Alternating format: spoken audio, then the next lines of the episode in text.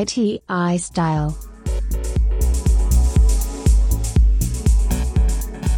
สวัสดีครับอาขอต้อนรับเข้าสู่รายการ IT i Style นะครับ ผมเบนซ์ผู้ดำเนินรายการครับ ครับ แล้วผมปักครับ มาอยู่เป็นเพื่อนครับ ครับผมอ่าวันนี้อ่าเป็นเทปที่สองเป็นตอนที่สองนะครับ ที่เราอ่าจะมาพูดเกี่ยวกับเรื่องแวดวงไอทีแล้วก็ข้อมูลอ่าเกี่ยวกับทางด้าน โปรแกรมซอฟต์แวร์อะไรก็ได้ครับ ที่เราคิดว่ามันเป็นอ่าน่าสนใจนะครับ จะเอาเอามาเล่าสู่กันฟังเนาะเพราะว่าผมทำงานอยู่ทางด้านนี้อยู่แล้วทางด้านเกี่ยวกับไอทีอยู่แล้วครับ ก็เลยคิดว่าน่าจะมีประโยชน์ต่อผู้ฟังทุกคนนะครับครับตอนที่แล้วพูดกันไปเรื่องเว็บไซต์เนาะวันนี้คุณเบนซ์ใช่จะมาพูดเรื่องอะไรครับอ่าวันนี้จะมาอันนี้ครับอ่าผมคิดว่าหลายคนคงจะมีปัญหาไม่น้อยนะครับ ว่า คืออ่าใช้ซอฟต์แวร์สักตัวหนึ่งเนี่ย คือ อาจจะเจอแบบซอฟต์แวร์ที่ใช้ฟรี แต่ว่า limit function หรือว่าอ่าอาจจะใช้เถื่อนแล้วโดนอ่าเครื่องอาจจะติดไวรัสง่ายอะไรเงี้ยครับ อืมอ่า หรือว่าคนเนี่ยทำบริษัทอยู่ใช้ซอฟต์แวร์เถื่อนไม่ได้ จะมีตัวไหนทดแทนได้บ้างอะไรเงี้ยครับ ก็เลยจะมาแนะนำเพราะว่า อันเนี้ยคือแทบทุกตัวเนี่ยคือผมอะใช้เองหมดละเพราะว่าที่บ้านเนี่ยคือไม่มีซอฟต์แวร์เถื่อนเลย ใช้แบบใช้จริงจังเลยนะครับ ก็คือตั้งแต่เรื่องของงานเอกสารยันวิดีโอเอดิติ้งเรื่องของซาวเรื่องของอะไรพวกนี้ทำหมดเลย ครับครับ ก็เลยคิดว่า เออนะเรานะพอจะมี พอจะมีอ่าอะไรจะมาเล่าให้ฟังว่าอะตัวไหนที่มันแบบอ่าใช้ดีใช้ฟรีบ้าง หรือว่ามันไม่จำกัดฟังก์ชันอะไรที่มันพอทดแทนกันได้อะไรเงี้ยครับ ในแง่ของการใช้งานแบบแบบที่ใช้งานจริงนะครับ อืม งั้นงั้นก่อนครัจะบไปเจาะเจาะกันเรื่องซอฟต์แวร์ ผมว่ามาคุยกันเรื่องอยากผมอยากถามเรื่องหนึ่งก่อนก็คือเรื่องไอ้คำว่าซอฟต์แวร์เถื่อน ซอฟต์แวร์มีลิขสิทธิ์ไม่มีลิขสิทธิ์อะไรนี่มันเขาแบ่งประเภทอะไรกันยังไงครับ ก็คืออ๋อแบบประเภทประเภทของซอฟต์แวร์มีลิขสิทธิ์เนี่ยลิขสิทธิ์มันมีกี่แบบ หรือว่าถ้ายังไงถึงจะเรียกว่าเถื่อนยังไงถึงจะเรียกว่าไม่เถื่อนอะไรอย่างเงี้ยครับอ่าโอเคครับ คือถ้าเราเอาเรื่องของประเภทซอฟต์แวร์เรื่องอ่าเรื่องของลิขสิทธิ์ซอฟต์แวร์นะครับอันนี้ กว้างมาก คือ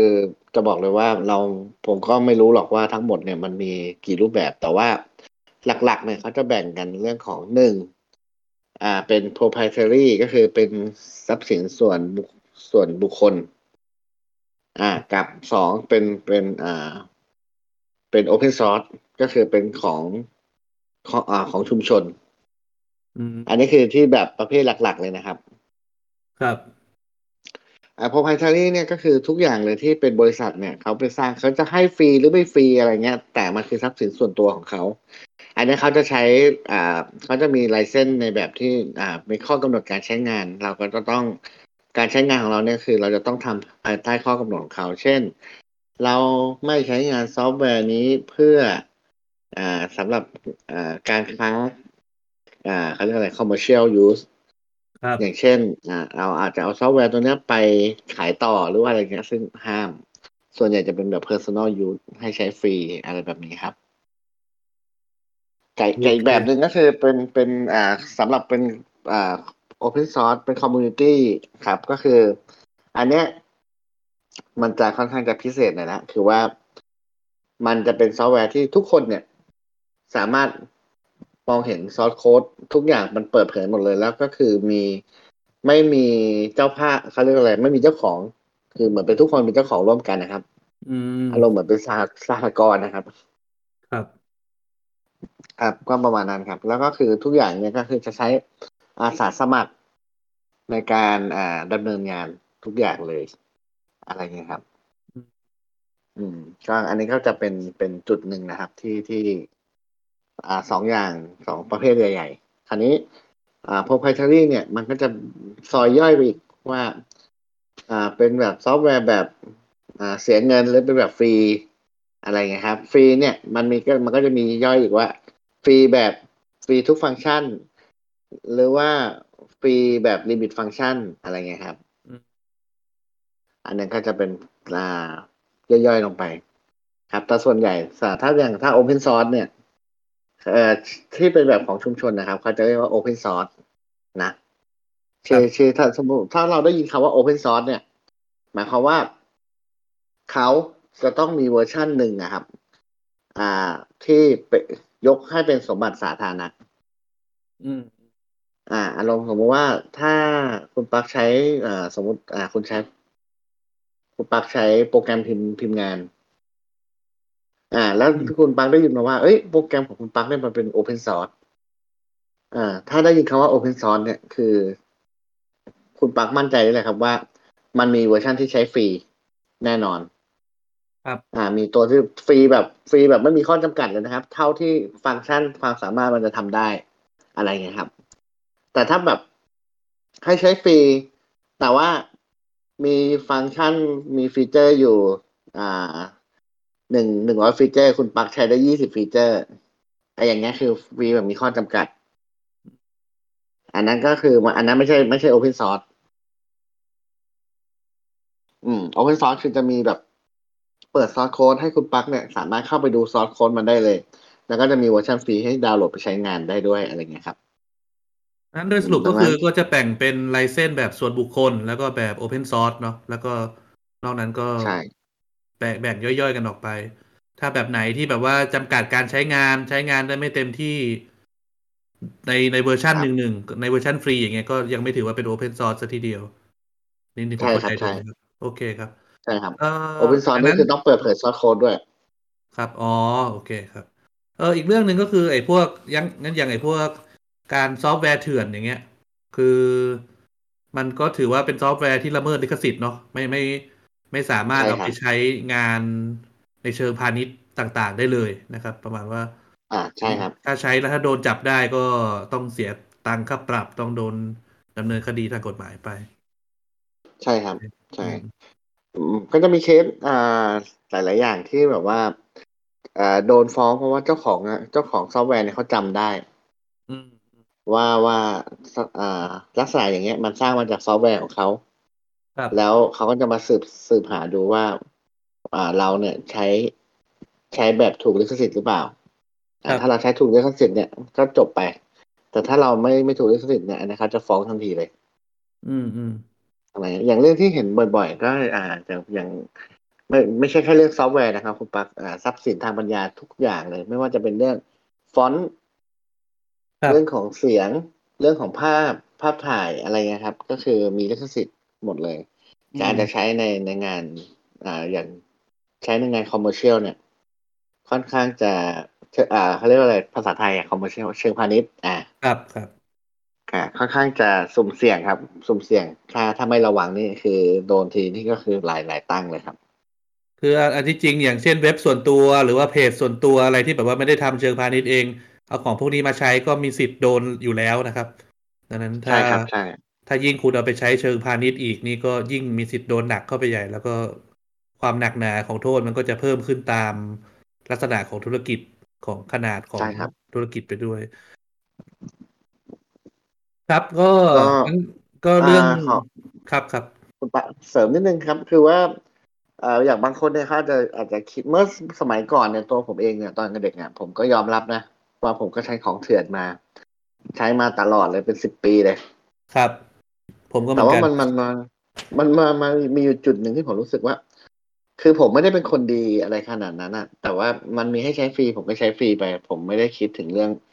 ที่แบบว่าจะช่วยกันอ่ารักษาวงการหรืออะไรอย่างนั้นหรอกครับอ่าแต่ว่าผมอะไปเจอปัญหาหนึ่งก็คือว่า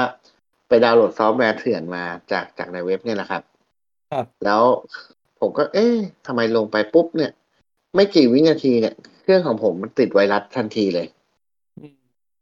เออ คือเดี๋ยวผมจะต้องลงคอยลงวินโดว์ใหม่ เพราะว่าเครื่องผมเนี่ยใช้ไปสักพักเนี่ยมันจะติดไวรัส เออ โดยที่แบบเราเราไม่รู้ตัวอะไรเงี้ยครับทั้งทั้งที่ผมก็คิดว่าผมเนี่ย ไม่ได้ใช้งานสุ่มเสี่ยงอะไรเลยนะครับ คุณปักไม่ได้เข้าไปเว็บที่แบบว่าล่อแหลมหรืออะไรเลย ไม่ได้ไปดูคลิปโป้ไม่ได้ไปดาวน์โหลดอะไรเลย แต่ว่าเครื่องกลับติดไวรัสได้อะไรเงี้ย ตอนเด็กๆไม่เข้าใจ อ่า พอทำงานพ อพอเรียนเรียนมหาลัยถึงจะเข้าใจว่าอ๋อคือต่อให้คุณปักนึกออกไหมพอเราใช้อ่าของระบบอ่าที่มันผิดลิขสิทธิ์หรืออะไรต่าง ๆ เนี่ย เราก็ไม่สามารถอัปเดตได้ถูกปะครับ อ่าพอเราอัปเดตไม่ได้เนี่ย มันก็คนที่เขารู้ช่องโหว่เนี่ย เขาก็จะอาศัยช่องโหว่ตรงนั้นแหละ ในการโจมตีเรา อืมอ่า เราไม่รู้อะว่าหลังบ้านเราเนี่ยมันโล่งหรือเปล่าอะไรเงี้ยครับ เราซอฟต์แวร์ที่เราลงอยู่เนี่ยเป็นร้อยๆตัวเนี่ย เราจะไปรู้ได้ไงว่า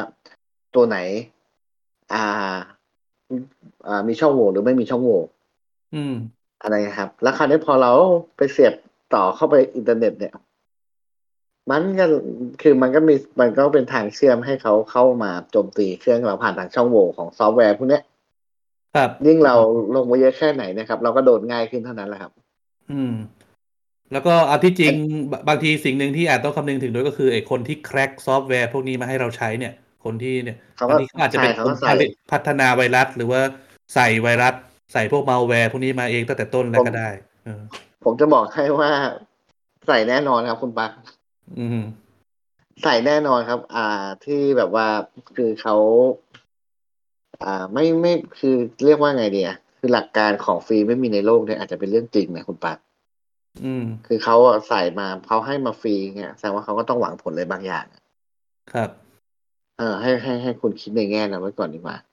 แต่คือบางทีมันก็ไม่ได้อยากให้กลัวเกินไปนะครับ แต่ว่ามันมันส่วนใหญ่มันจะเป็นอย่างนี้จริงๆจนจนผมก็เลยจะแนะนำว่าเออถ้าสมมติว่าไม่จำเป็นจริงๆอะสำหรับคนที่แบบไม่มีความรู้ด้านคอมพิวเตอร์ แล้วไม่รู้วิธีป้องกันตัวเองหรืออะไรเงี้ย ผมก็บอกว่าเออเป็นไปได้ก็อย่าไปใช้เลยซอฟต์แวร์เถื่อนนะใช้ของที่มันตัวทดแทนอะไร แล้วมันไม่เสียเงินน่ะ ดีกว่า ยอมลำบากขึ้นนิดนึง แต่ว่าเขาใช้ได้ยาวๆดีกว่า ผมก็จะแนะนำไปทางนี้ครับ อืม ซึ่งวันนี้คุณเบนก็จะมาแนะนำซอฟต์แวร์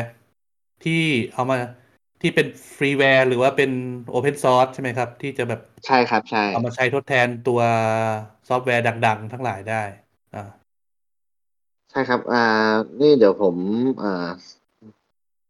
จะจะส่งส่งลิงก์ส่งลิได้งก์เลยให้คุครัณบปักอืมอืม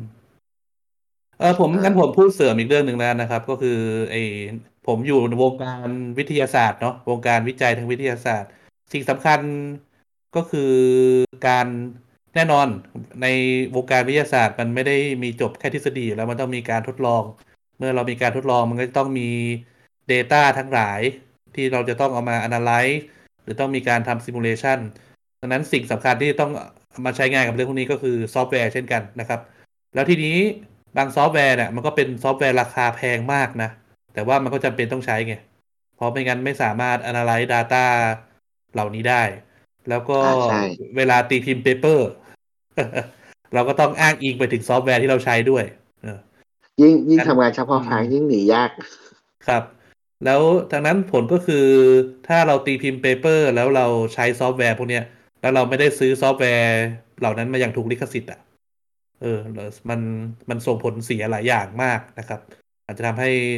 ทั้งอาจจะโดนฟ้อง ทั้งอาจจะโดน reject paper ทั้งอาจจะโดนอืม เรื่องอาลิจขสิทธิ์อะชื่ไรอหลายอย่างเสียงทางวิชาการใช่ครับ เราเสียหายด้วยอะไรเงี้ยครับ เครดิตเสียหายอะไรเงี้ยครับ ดังนั้นก็ก็ส่วนใหญ่ก็คือเขาจะใช้วิธีว่าถ้าสถาบันไหนหน่วยงานไหนไม่มีเงินซื้อเนี่ย ก็จะไปพยายาม co กับเอ่อสถาบันที่ใหญ่กว่า หรือสถาบันที่ซื้อซอฟต์แวร์ตัวนั้นๆมา แล้วก็ทำวิจัยร่วมกันอะไรประมาณเนี้ยแต่ครับแต่การการมาใช้ของละเมิดลิขสิทธิ์เนี่ยมัน มันเห็นมันเห็นได้ชัดนะครับ เออ ครับ อย่างโปรแกรมบางตัวอย่างมันเพราะอย่างกราฟบางกราฟที่พลอตออกมา หรือรูปบางรูปที่เจเนเรตที่ซิมูเลตออกมาเนี่ย มันดูก็รู้ว่ามาจากโปรแกรมเนี้ยเอออืมใช่ใช่ใช่เขาเขาเห็นปุ๊บเขารู้เลยเออแล้วถ้าเราไม่อ้างอิงถึงหรือว่าเราอ้างอิงถึง แต่ว่าพอเขาไปเช็คในฐานข้อมูลลูกค้าของเขาเราไม่ได้เป็นลูกค้าของเขาอย่างเงี้ย เออก็ก็จะมีปัญหาใหญ่ตามมาครับ ครับ ก็อ่าผมชอบวงการการศึกษาของแถบอ่าของของฝั่งตะวันตกอย่างหนึงนะครับ คือว่าในเมื่อ อ่า ทุกอย่างเนี่ยมันมันคือเขาให้คุณค่ากับเรื่องของลิขสิทธิ์หรือว่าอะไรเงี้ยครับ ดังนั้นอะ อะไรที่มันเป็นเพื่อการศึกษานะครับ และแต่คนสร้างซอฟต์แวร์ขึ้นมานะครับ ถ้าคนสร้างซอฟต์แวร์บางทีเนี่ยคือเขาก็จะให้สำหรับการศึกษาเนี่ยให้ฟรีเลย ให้ใช้ฟรีเลย อันนั้นก็อันนั้นก็เป็นเขาเรียกว่าอะไรอะเหมือนกับว่าเป็น give back to สู่สังคมอะไรครับ แต่ว่าอีกอย่างหนึ่งที่ผมรู้สึกว่าเออผมชอบคือว่า การศึกษาอะไรก็แล้วแต่เนี่ยเขาจะอยู่ส่วนใหญ่นะจะให้ความนิยมกับ Open Source ค่อนข้างมากครับตั้งแต่ระบบปฏิบัติการไปจนซอฟต์แวร์ทุกตัวที่ใช้อะครับ แม้แต่ที่ทำเปเปอร์เนี่ยเขาก็ใช้ LaTeX อะครับ อืมซึ่งคแบรับบ ทุกคนใช้ LaTeX กันในในยุโรปอะทุกคนในยุโรปกับอเมริกา ทุกคนใช้ LaTeX กันเป็นเรื่องแบบเรื่องปกติอะครับ ใช่ครับ อะไรเงี้ยอืมสร้างสร้าง paper ซึ่งแบบบ้านเราพิมพ์ Word คือแบบเออเออก็แปลกๆดีว่ะอะไรเงี้ยครับ คือในในอืมแง่หนึ่งเขาก็ใช้ Word กันนะครับสำหรับคนที่เป็นพนักงานออฟฟิศหรือว่าทำงานเชิงออฟฟิศต่างๆ ที่แบบไม่ได้ไม่ได้เชี่ยว ไม่ได้มีความถนัดมากนักในเรื่องการใช้ LaTeX อะไรเงี้ย แต่ว่าใช่ครับ ใน LaTeX มันเป็นเหมือนพื้นฐานจริง ๆ ที่คนจะทำ paper ทางวิทยาศาสตร์ที่นี่ต้องต้องรู้อะครับ แต่ว่าก็ไม่ใช่ แต่ว่าพวกโปรแกรมออฟฟิศสูตรต่างๆ ก็ยังมีคนใช้อยู่เยอะเหมือนกันเออครับครับครับแล้วก็มันจะมีแบบพวกอ่าลาเทคแบบอ่า GUI ด้วยนะ ที่แบบว่าสามารถอ่าไม่ต้องไปใช้สอ่าวางโค้ดวางโค้ดอะไรพวกนี้แล้วก็ครับมีครับเออสะดวกขึ้นไปอีก มันแล้วเราเราหลังๆวันนี้มันก็มีเรื่องออนไลน์เนาะก็อืมสามารถใช้บริการออนไลน์ได้อย่างตัวที่ดัง ๆ ของ LaTeX ตอนนี้ก็คือ ชื่อ Overleaf ครับ เป็นอืม overleaf.com อืมผผมมผมผมก็ใช้เคอยยู่เคยดูอยู่อืมโอเวอร์ลีใช้ใช้ง่ายมากเลยเมื่อก่อนคืแบบรู้สึกดี มันมันเป็นเว็บเนาะแล้วเมื่อก่อนมันอยู่กับมันมีอีกอันหนึ่งชื่อ LaTeX Share ครับ อืม แต่ตอนนี้สองอืมเจ้านี้เขารวมกันละเป็น ทุกวันนี้เหลือแค่ Overleaf อย่างเดียว ก็ก็ใช้ครับใช้ได้ดีครับอืมเดี๋ยวเอ่อว่าอะรายการเรากี่ชั่วโมงนะครับ คุณปักชั่วโมงชั่วโมงหนึ่เดียวใช่ไหครับ ชั่วโมงเดียวเออโอเคถ้างั้นพเดี๋ยวยายามให้เราจบจะในชั่วโมงเดียวครับเออเราจะออกแบ่งแบ่งซอฟต์แวร์เป็นกลุ่มๆนะครับ ก็คือครับมีเอ่อตั้งแต่งานของออฟฟิศไปจนถึงเรื่องของการออกแบบกราฟิกอ่าทำแอนิเมชันอะไรพวกนี้ครับไล่ไล่ไล่ไปเป็นกลุ่มๆนะครับ แล้วก็ เดี๋ยวอธิอธิบายรายละเอียดบางตัวด้วยว่า ว่าแต่ละตัวเนี่ยมันแตกต่างกันยังไง อะไรอย่างนี้ยครับ ผมก็ส่งลิงก์ให้คุณปักดูแล้ว ครับคุณปักน่าครัจะบเคยใช้มาหมดแล้วล่ะทับทุกตัวแล้วล่ะ ก็เคยใช้บ้างบางตัวก็เพิ่งเคยเห็นนะครับงั้นมาเริ่มจากอันแรกเลยครับ ก็คือ Office Suite ครับครับอ่าออฟฟิศสูตรเนี่ยก็คืออ่าหลายคนอาจจะงงนะครับว่าออฟฟิศสูตรคืออะไรก็คือ อ่าโปรแกรมชุดสำนักงานนะครับ ก็คืออย่างพวกอืม Word Excel เนี่ยนะครับ ครับ จะเรียกว่า Microsoft Office Word Suite Microsoft Excel Microsoft PowerPoint พวกเนี้ยนะครับ อ่าใช่ครับ อืม ใช่อ่าแต่ โดยอ่าอ่าครับโดยทั่วไปเนี่ยคือตามอ่าที่ต่างๆส่วนใหญ่ผม ค่อนข้างอันอันนี้คือค่อนข้างจะชัวร์นิดหนึ่งว่าส่วนใหญ่เนี่ยบ้านเราเนี่ยค่อนข้างจะ ใช้อ่าของละเมิดลิขสิทธิ์กันเยอะ เพราะว่ามันมาตั้งแต่เด็กเลยอะเนาะก็คือว่าตั้งแต่มต้นพิมพ์งานอาจารย์สอนคอมพิวเตอร์เนี่ยนะก็ก็ลงเถื่อนกันแล้ว น่าจะเป็นซอฟต์แวร์ตัวแรก ๆ ที่คนเริ่มเถื่อน เริ่มใช้งานกัน ครับครับ คราวนี้อ่าผมก็จะบอกอืมก็มาแนะนำนะครับ มีสองตัวหลักๆที่ที่ผมใช้เนาะก็คือ ผมมีทั้งแบบที่เป็น Open Source แล้วก็เป็นแบบที่เป็น free software มาให้ อ่า แล้วก็สองทั้งสองตัวนี้ผมใช้งานจริงอยู่ก็คือ LibreOffice นะครับ แล้วก็ OnlyOffice อืมก็อ่าสำหรับ LibreOffice เนี่ย อันนี้น่าจะ อ่า หลายๆคนอาจจะไม่ถ้าคนที่ไม่รู้จักเนี่ยก็อาจจะงงนิดนึงเพราะว่า LibreOffice เนี่ยมันมาคือที่ไปที่มาของมันก็คือมันมาจากซอฟต์แวร์ OpenOffice สมัยก่อนนะครับ แล้วคือคราวนี้คือตั้งแต่บริษัทซันเนี่ยอ่าโดนซื้อไปเนี่ยโดน Oracle ซื้อไปครับ อ่า เขาก็เลยเปลี่ยนอ่าเอาโครงการเนี้ออกมาเปลี่ยนชื่อใหม่ ชื่อ LibreOffice นะครับ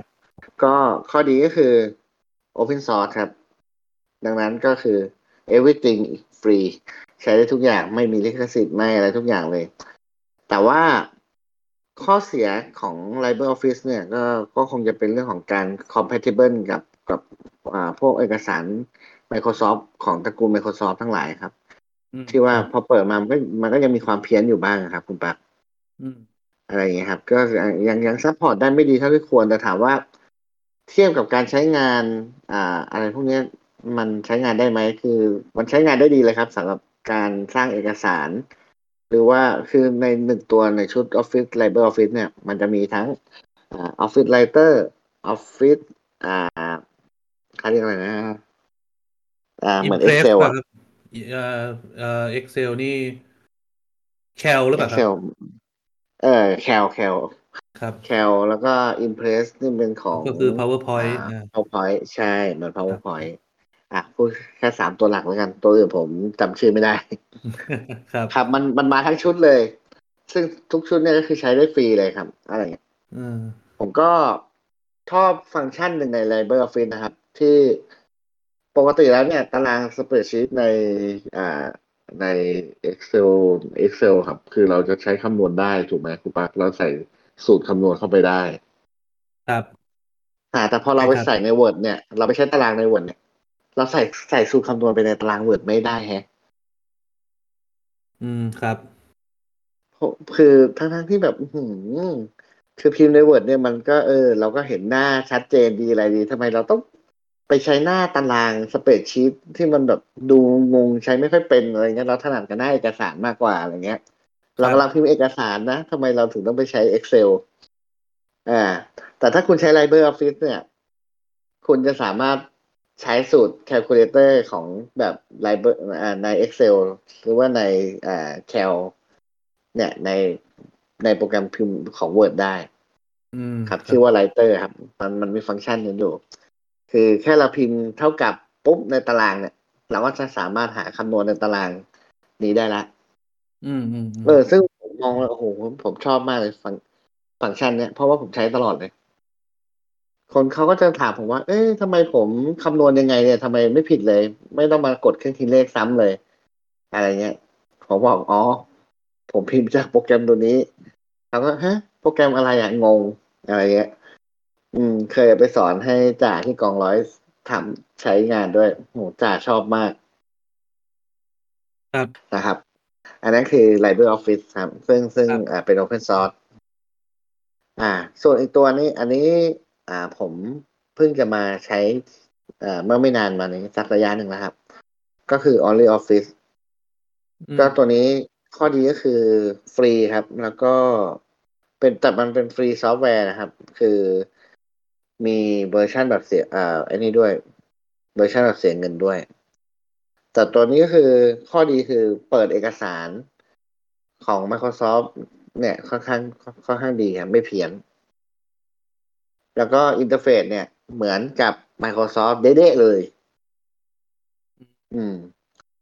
เปิดออกมาก็คือใช้งานได้เลยครับ คือเหมือนเหมือน Microsoft Office เลยอะไรเงี้ยครับ คือใช้เป็นแน่นอน แล้วก็เปิดเอกสาร Microsoft Word ได้ดี แล้วก็ฟรีครับ ตัวนี้ก็แนะนำครับว่า เอออีกอย่างคือมีครบทุกระบบเลย ไม่ว่าคุณจะใช้ Windows ใช้ Mac OS หรือว่าใช้ Linux อะไรครับ มีมีให้ใช้หมดเลย แม้แต่บน Android นี่ ก็รู้สึกจะมีด้วยนะ Only Office บน Android น่าจะมีนะครับ เพราะผมก็โดน ผมก็รู้สึกผมจะใช้เปิดเอกสารอยู่บ้างนะ เออมันมีเวอร์ชันเป็นแอปบน Android ให้ด้วยครับ ครับครับเนี่ยก็คือจัดจัดว่าครบครับ คือถ้าจะเปิดเอกสาร Word หรืออะไรเงี้ย ผมก็แล้วแล้วอ่าเราไม่ได้ซื้อ หรือไม่ก็อีกอ่าอีกอันหนึ่งก็คือเราก็เลี่ยงไปใช้ Office 365 ไปจ่ายรายเดือนของของ Microsoft อะครับ ก็คือจะเปิดเอกสาร Word ได้เหมือนกันเอ่อะไรอแบบนั้นครับ ก็มีสองตัวที่คุณเบนแนะนำเนาะสำหรับซอฟต์แวร์ก็คือ Only Office กับ LibreOffice Libre เนี่ยนะครับนะครับใช่ซึ่งใช่ครับซึ่งผมก็เสริมเข้าไปอีกหน่อยก็คืออย่างที่อันที่คุณเบนพูดมาก็คือสามหกห้า Office ซึ่งมันก็มีเวอร์ชันฟรีนะเอออืมครับแต่ใช้ว่าคุณ personal use อ่ามันมีรู้สึกจะไม่เป็นสามหกห้าเลยมั้งมันจะเป็นผมไม่แน่ใจผมไม่แน่ใจแต่ว่า ถ้าคุณแค่มี Outlook Account อะ คุณก็สามารถเอ่อใช้ Microsoft Office บนเว็บเบราว์เซอร์ได้อ่ามันมันมีอยู่ครับครัแล้บวก็อีกอันหนึ่งที่คิดว่าทุกคนคงรู้จักกันดีอยู่แล้วก็คือ ไอ้ Google Office Suite ทั้งหลายนะครับ ซึ่งอ่าซึ่ง Google Doc อืม Google Doc Google Cal Google เอ่อ Presentation อะไรเนี่ยผมจำชื่อมันไม่ได้แล้วแต่ว่ามันก็มีอยู่ ซึ่งซึ่งก็เป็นอีกทางเลือกหนึ่งเออแต่ แต่พวกนี้มันต้องรันผ่านเว็บเบราว์เซอร์เนาะเออใช่ครับใช่ ซึ่งบางทีถ้าเราอยู่ในสถานการณ์ที่แบบว่าต้องการไม่มีทำงานอินเทอร์เน็ตแบบอาจจะไม่ไม่สะดมีอินเทอร์เน็ตเออก็ไม่สะดวกดังนั้นก็อาจจะต้องพึ่งพวกอ่า Open Source หรือว่า freeware ที่เป็น Office Suite พวกนี้ครับ ครับหมวดต่อไปเป็นเรื่องวาดรูป เวกเตอร์นะครับก็คือโปรแกรมวาดรูปหรือว่าโปรแกรมสร้างรูปทรงต่างๆ ที่เป็นภาพแบบเวกเตอร์อ่าภาพแบบเวกเตอร์ก็คือภาพที่สามารถขยายเอาผมเอาความเข้าใจง่ายๆนะก็คือภาพที่ขยายได้แล้วมันไม่แตกอ่าใช่เข้าใจใช่ถูกไหมใช่เออ ขยายย่อได้โดยไม่แตกอ่าครับเอาเอาเอาเอาโปรแกรมยอดนิยมที่ทำงานด้านนี้ก่อนมันมีมีอะไรบ้างครับ ที่ใช้ทำงานที่แบบไม่ไม่ฟรีนะอ่า ก็มี Adobe ครับตระกูล Adobe Illustrator อืมครับ แล้วก็มีอ่า Affinity อ่าอืมใช่ครับของของของบริษัท Affin อ่าของตระกูล Affinity ครับ อืม แล้วก็เอ่อน่าจะส่วนใหญ่ แต่ที่เรารู้จักกันดีๆคือเป็น Illustrator ครับ Illustrator เออที่ผมถามอ่าเรื่องนึงไอพอพูดถึง Adobe ขึ้นมาผมเลยนึกถึง บริษัทเก่าๆ อันหนึ่งที่เคยดังขึ้นมาคู่กันก็คือ Macromedia ตัวนี้เขายังทำงานอยู่ไหมครับ เขายังมีซอฟต์แวร์ออกมาอยู่ไหมมาโครมีเดียก็คือ Dreamweaver ไงครับคุณปักเขายังทำอยู่ป่ะครับ ก็อ่ามาอยู่ภายใต้ร่มเงาของ Adobe แล้วครับ Dreamweaver อ๋อก็คือ ก็คือโดโดนนซื้อไปครับ Adobe ครอบไปแล้วนะ โอเค โอเคอืมใช่ครับ ใช่ ไม่ได้ยินมานานเลยคิดถึงเลยถามหน่อยอือหือเมื่อก่อนจะมีไอ้นี่ไงอ่า Macromedia Flash อะไรเงี้ยครับ ใช่ครับ Macromedia ที่แบบอ่านั่นนะครับเขาโดนโดน Adobe เขาซื้อ ใช่ครับอ่าก็ครับก็สำหรับโปรแกรมวาดรูปเวกเตอร์ที่เป็น freeware เออที่เป็น Open Source หรือ freeware ที่คุณเบนแนะนำมีอะไรบ้างครับอ่า ตัวที่ถ้าเป็น Open Source เนี่ยอ่าเดี๋ยวผมจะเวลาผมแนะนำเนี่ยผมจะแนะนำ Open Source ก่อนละกันเนาะเพื่อเพื่อจะได้ไม่สับสน ครับ แล้วก็เดี๋ยวค่อยตามด้วยลำดับถัดไปก็อาจจะเป็น freeware หรือเป็นอย่างอื่นที่ผมเสริมเข้ามา ครับ อ่าแต่พยายามจะเดี๋ยวจะอันดับแรกเนี่ยจะเป็น Open Source ก่อน ซึ่งอ่าหลาย ๆ ครั้งหลาย ๆ ซอฟต์แวร์บางตัวเนี่ย Open Source มันก็ไม่ใช่สิ่งที่ดีที่สุดนะครับ หรือว่าเอาไปใช้งานจริงมันก็อาจจะใช้ลำบากหรืออะไรอย่างเงี้ยครับเพราะว่าเราไม่คุ้นเคย อ่า ผมอย่างอย่างเวกเตอร์ตอนนี้ครับ ผม อ่า Open Source เนี่ยก็คือ Inkscape ครับ ครับครับโดย Inkscape เนี่ยก็คือจริง ๆ แล้วเนี่ยเป็นโปรแกรมวัดวัดวาดรูปเวกเตอร์ คือ แต่ตัวผมอะไม่ค่อยถนัดคุณปั๊กอืมอืม ถ้าคือถ้าใช้เป็นเนี่ย คือมันมันก็ใช้ได้หมดแหล้วนะครับ ผมผมเห็นคนวาดเก่งๆเนี่ยที่ใช้ Inkscape คล่องๆเนี่ย เขาก็สร้างผลงานดีๆ ออกมาได้นะ แต่ว่าผมไปชินอ่า การคอนโทรลลักษณะแบบ Adobe ไงครับ ผมก็เลยใช้ Illustrator คล่องกว่าอะไรเงี้ยครับ แล้วแล้วด้วยความที่ว่า Illustrator เนี่ย มันไม่มีโหราคาราคาใช้โหดมากมันโหดไปตระกูลเออ Adobe เถื่อนเถื่อนกว่า Office Suite เลยครับ อืมอืมอืมถ้าใช้ในบริษัทเนี่ยคือทั้งชุดเลยนะคุณปักปีแล้วตกเกือบสามหมื่นอะ อืมอืมอะไรเงี้ยครับ ผมก็เลยไปใช้อ่า Inkscape เนี่ยเดี๋ยวผมขอ อ่า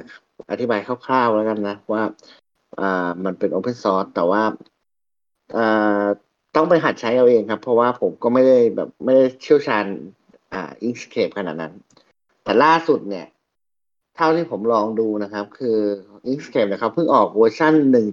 1.0 หลังจากผ่านมาแล้ว 15 ปีครับ อืม ก็คือเป็นเวอร์ชันที่เหมือนกับว่า ตัวเต็ม พร้อมในระดับหนึ่งแล้วที่จะให้ใช้นะครับคือไม่ใช่ศูนย์จุดใช่ครับอะไรศูนย์ไม่ใช่ศูนย์จุดหนึ่งศูนย์จุดเก้าแต่เป็นหนึ่งจุดศูนย์ละเออเป็นเวอร์ชันหนึ่งใช่ครับ ผ่านมา15ปีออกเวอร์ชัน1.0ก็มีหลายอย่างที่เป็น improvement ในในเชิงที่ดีขึ้นนะครับหนึ่งคือซอฟต์แวร์เนี่ยดูทันสมัยขึ้น แล้วก็อ่า interface ต่างๆ ถูกปรับมาให้มัน simple ให้มันเข้าใจง่ายขึ้น จนแบบผมเปิดทีแรกผมก็ยังตกใจเลยครับ ว่าจากหน้าตาที่ดูโบราณโบราณน่ะ เออ มันสวยขึ้นนะมันน่าใช้ขึ้นเนาะอะไรเงี้ย ผมก็เลยเออ เดี๋ยวว่ามีเวลาเนี่ยว่าจะลอง Inkscape จริงๆจังๆดู เพราะว่าจุดเด่นของ Inkscape ตอนนี้ที่ผมมองเลยนะครับ คือความเร็วในการเปิดเวกเตอร์เนี่ยเร็วมาก อืมคือเปิดไฟล์ที่มันซับซ้อนซับซ้อนเนี่ยคือผมอะลองทุกโปรแกรมนะคุณปั๊ก Inkscape เปิดไวสุดอืมอ่าเวลาผมไปดาวน์โหลดภาพจากอ่า เว็บไซต์ Freepik หรืออะไรเงี้ย ผมจะโหลดภาพเวกเตอร์แล้วจะแบบเอาภาพมา edit บางอ่ามาถอด object บางส่วนออกอะไรเงี้ยครับ ครับบางบางทีเจอภาพที่ค่อนข้างจะมี layer ซ้อนกันเยอะๆหรืออะไรเงี้ยครับ โปรแกรมอื่น slow มากครับ กว่าจะเปิดได้แต่ Inkscape เร็วมาก ผมก็เลยมักจะไปใช้ Inkscape เนี่ยเป็นตัวแก้อ่าเวกเตอร์ก่อน เอาแบบไว้ลดทอน layer ก่อนนะครับ พอ แล้วก็เซฟเป็นเวอร์ชันที่ผมแบบ เออ โอเค ตัวเนี้ยเราเราพร้อมจะไปใช้งานต่อแล้วอะ ผมก็จะไปใช้อีกโปรแกรมหนึ่งครับอืมโปรแกรมตัวนั้นชื่อว่า Gravit Designer ครับ อืม ตัวนี้ผมเพิ่งเคยได้ยินเลยครับ ไม่เคยใช้มาก่อน อืม คุณปั๊กลองาคุณปังลองลองลองเสิร์ชดูได้นะ อันนี้ผมแนะนำเลยนะ เพราะว่าคือด้วยความที่ว่าตอนแรกเนี่ย ตอนที่ผมอะ ตัดสินใจจะเปลี่ยนมาใช้ระบบปฏิบัติการ Linux เป็นเครื่องหลัก ถาวรแทนเครื่อง Mac ที่ที่เริ่มอายุเยอะแล้วครับ คือเครื่อง Mac ผมใช้มาสิบสองปีแล้ว แล้วผมก็รู้สึกว่า เออ มันมันอ่าผมรู้สึกว่าระบบ Mac เนี่ยคือหลังๆเนี่ยผมไม่ได้ใช้ซอฟต์แวร์อะไรที่มันอิงกับของทาง Mac แอปของทาง Macintosh เท่าไหร่แล้วแล้วด้วยความที่ว่า cross platform เทคโนโลยีเดี๋ยวนี้ มันก็สร้างซอฟต์แวร์ที่มีคุณภาพสูงขึ้นมา และมามาทัดเทียมกันแล้วอะครับ คุณปั๊ก ครับ ผมก็เลยคิดว่าโอเคงั้นผมอาจจะไม่จำเป็นต้องซื้อ Macintosh แล้วเนาะแล้วด้วยความที่แบบว่าเออระบบ Linux เนี่ยมันมันค่อนข้างจะอิสระครับ คือเราไม่ถูกยึดกับพวกแพลตฟอร์มต่างๆ หรืออะไรเงี้ย ผมสามารถ switching ไปใช้บริการอื่นได้ง่ายอะไรเงี้ยครับ ผมก็เลยเลือกที่ว่าโอเค เดี๋ยวผมจะย้ายมาใช้ Linux แล้วกัน แต่ว่าปัญหาของผมก็คือ ผมจะใช้ซอฟต์แวร์ออกแบบตัวไหนดี ซึ่ง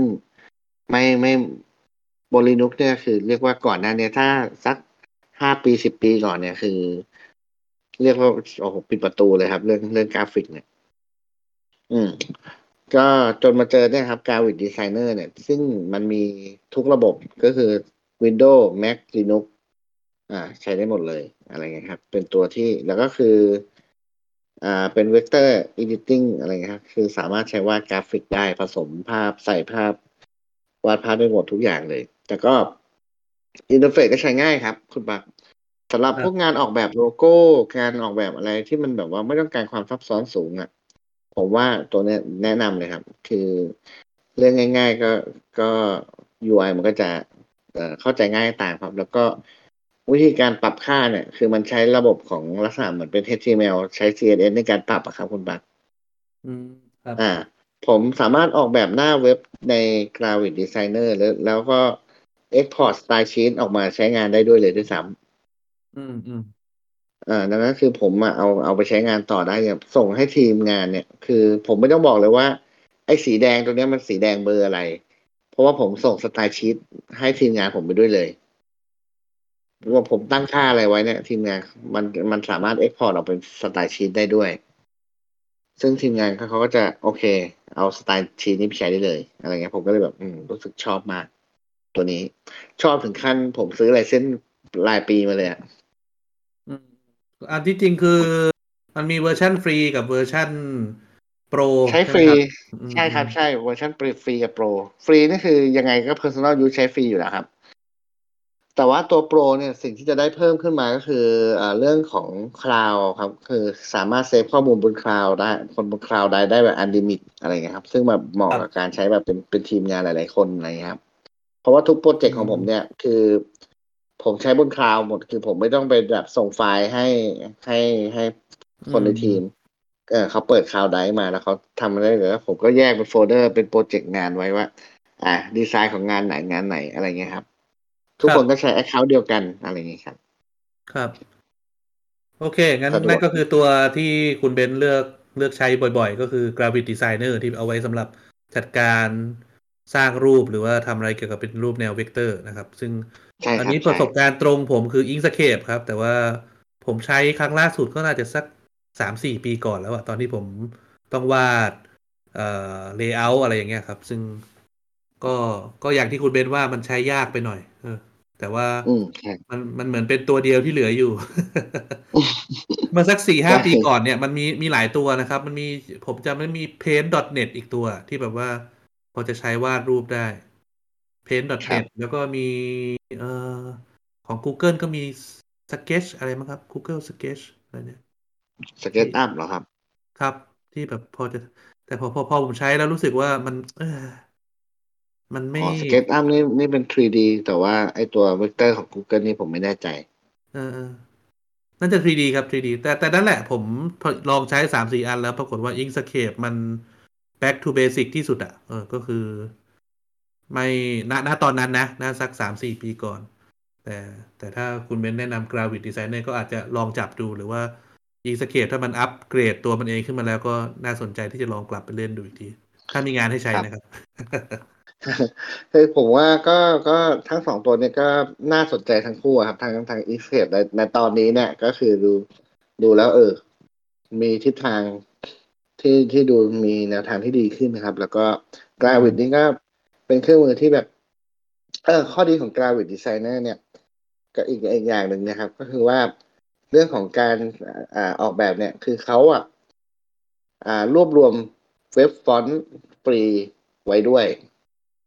คือเราไม่ต้องไปหาฟอนต์ คือเรา มันจะเชื่อมต่อกับ Google นะครับ ก็คือเราสามารถใช้ฟอนต์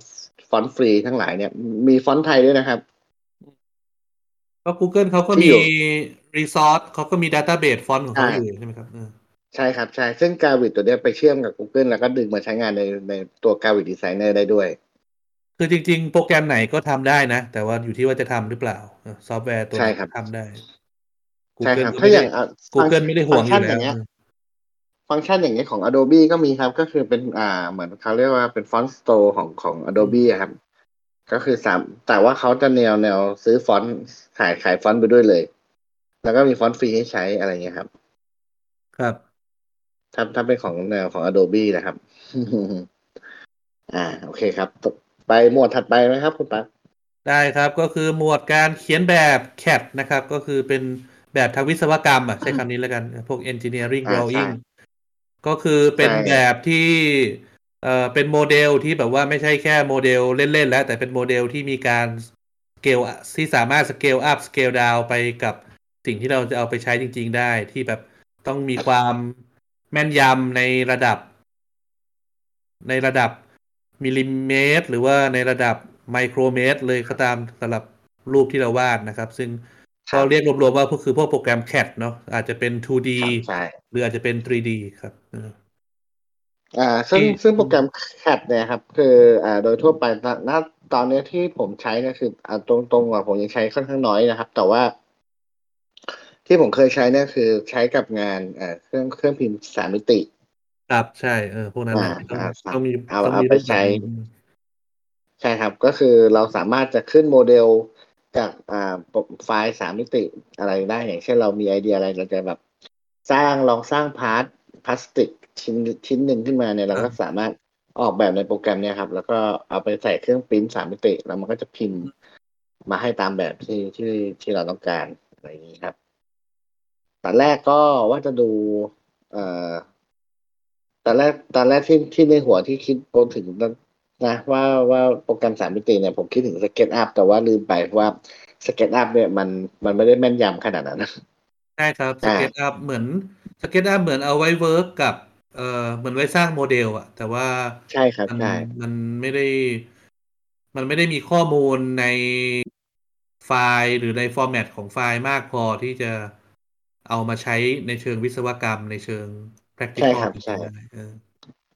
ก็ตัวนี้ผมเท่าที่ไปดูมาที่ผมเคยใช้เนี่ยคือผมใช้อยู่ตัวหนึ่งก็คือ FreeCAD ครับ FreeCAD นี่เนี่ยเป็นผมก็ใช้ open ครับ source อืมผมก็ใช้ครับ ก็ผมว่าคนส่วนใหญ่คือใช้ FreeCAD กันแน่นอนแหละครับ เพราะว่ามันมันทั้งฟรีและมันทั้งดีด้วย ฟังก์ชันมันครบถ้วนมากเลย ครับ แต่แต่ครับก็ใช้ยากนิดนึงนะไม่ไม่ง่ายเลยแหละเออใช้ต้องครับ อาจจะต้องเป็นเพราะว่ามันเป็นอืมเป็นเชิงวิศวกรรมด้วยแหละครับคุณปัก มันก็เลยมีหลักการมาครอบในการทำงานเรานิดนึงอะไรเงี้ยครับ เออมันผมปวดหัวกับมันหน่อยตรงที่ว่ามันมีหลายหลายโหมดเกินไป เออ อืมอืมมันเราคือคือเครื่องมือเครื่องไม้เครื่องมือที่มันจะโชว์ให้ในหน้า GUI ของเราเนี่ย มันจะขึ้นอยู่กับว่าเราเลือกว่าเราทำงานในโหมดแบบไหน เออ บางทีเครื่องมือนี้ไปอยู่อีกโหมดหนึ่งแล้วไม่มีให้เลือกเป็นสิบโหมดอะครับ ซึ่ง อ้าวนั่นแหละคือปัญหาของไอ้เจ้า FreeCAD แต่ว่า นั่นแหละ มันก็เป็นตัวหนึ่งที่เดี๋ยวว่าถ้าจะทำ 3D โมเดลแล้วเป็นอะไรที่อืมทรงพลังแล้วก็ใช้ใช้งานในเชิงปฏิบัติได้จริงใช่ครับ ก็แล้วก็ตัวไฟล์มันก็มาตรฐานนะครับ ก็คือว่าสามารถเอาไปเปิดกับอ่าโปรแกรมอื่น ๆ เนี่ย support กันหมดเลยๆครับซึ่งก็คือสามารถ Export สามารถอ่าทำอะไรเป็นแบบอื่นได้จะไปใช้กับพวกโปรแกรม commercial อย่างเช่นเอ่อ Autodesk นะครับ หรือว่าอืมครับ CATIA หรือว่าจะ Export เป็น Universal Format ที่เขาเรียกว่า Step File อะครับเอออืมครับ step file คือมันจะมีแค่ coordinate ของของของเราก็คือมีค่า x ค่า y ค่า z แต่ละจุดต่างๆ แล้วก็ครับจะส่งออกมาเออซึ่งไออืม step file เนี่ยสามารถเอาไป import เข้าโปรแกรมอะไรก็ได้ ซึ่ง FreeCAD ก็ทำตัวนี้ได้ด้วยและทำได้ดีด้วยครับ ครับ อีกตัวหนึ่งครับก็คือชื่อว่า Libre LibreCAD ตัวนี้ผมยังไม่เคยใช้เองนะครับ แต่ว่าอ่าดูแล้วเขาจุดเด่นก็คือเรื่องของ interface ที่ค่อนข้างจะดูเข้าใจง่ายกับ FreeCAD นะครับผม Libre คิดว่า CAD ตัวนี้นี่น่าจะเพิ่งนี่จะมาใหม่ LibreCAD นี่ตระกูลเดียวกับ LibreOffice ป่ะครับ ผมก็ไม่แน่ใจมันมาชื่อเดียวกัน อาจจะเป็นนั่นสิได้นะครับแต่แต่ผมยังไม่ได้ไปสืบประวัติดู ไม่รู้ว่าก็เลยคำว่าเอ่อ Library นี่มันติด ติดเอ่อลิขสิทธิ์หรือเปล่าคิดว่าไม่นะคิดว่าไม่นะครับ น่าจะเป็นอะไรที่แบบว่า แปลว่าเสรีอะครับแปลว่าอิสระอะไรเงี้ยเลยรีบ liberty อะครับ ครับครับครับอืมเอ่ก็อยังยังผมอ่าหมวดเนี้ยผมยังไม่ค่อยเชี่ยวชาญเท่าไหร่ครับ คือคุณปั๊กครับพอจะมีข้อมูลเสริมไหมครับเออผมไม่ไม่มีอะไรเสริมมากครับเพราะผมก็ใช้แค่ฟรีแคปแต่ว่าในในเชิงไอการเขียนแบบทางวิศวกรรมอะคือท้ายที่สุดแล้วอะเราก็ควรจะ ไปใช้โปรแกรมแบบ commercial อะครับ อืมอืมแต่ว่าถ้ากรณีที่ไม่ใช่จะริงจังเนาะครับ ถ้าถ้าแบบว่าจะแค่เขียนแบบเพื่อเอาไว้ดูหรือว่าเอาไว้ทำงานแบบ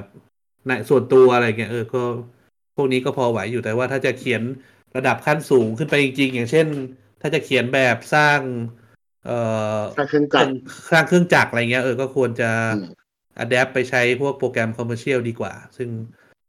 ราคามันแพงก็จริงแต่มัน แต่มันเป็นที่ยอมรับแล้วมันมาตรฐานกว่านะครับไอ้ FreeCAD ใช่ FreeCAD ที่ลองใช้นี้ก็ยังมี bug เยอะอยู่ครับที่ที่ต้องระวังไว้ซึ่ง แล้วเนื่องจากมันไม่มีเนื่องจากเราใช้โปรแกรมที่ไม่มี license ดังนั้น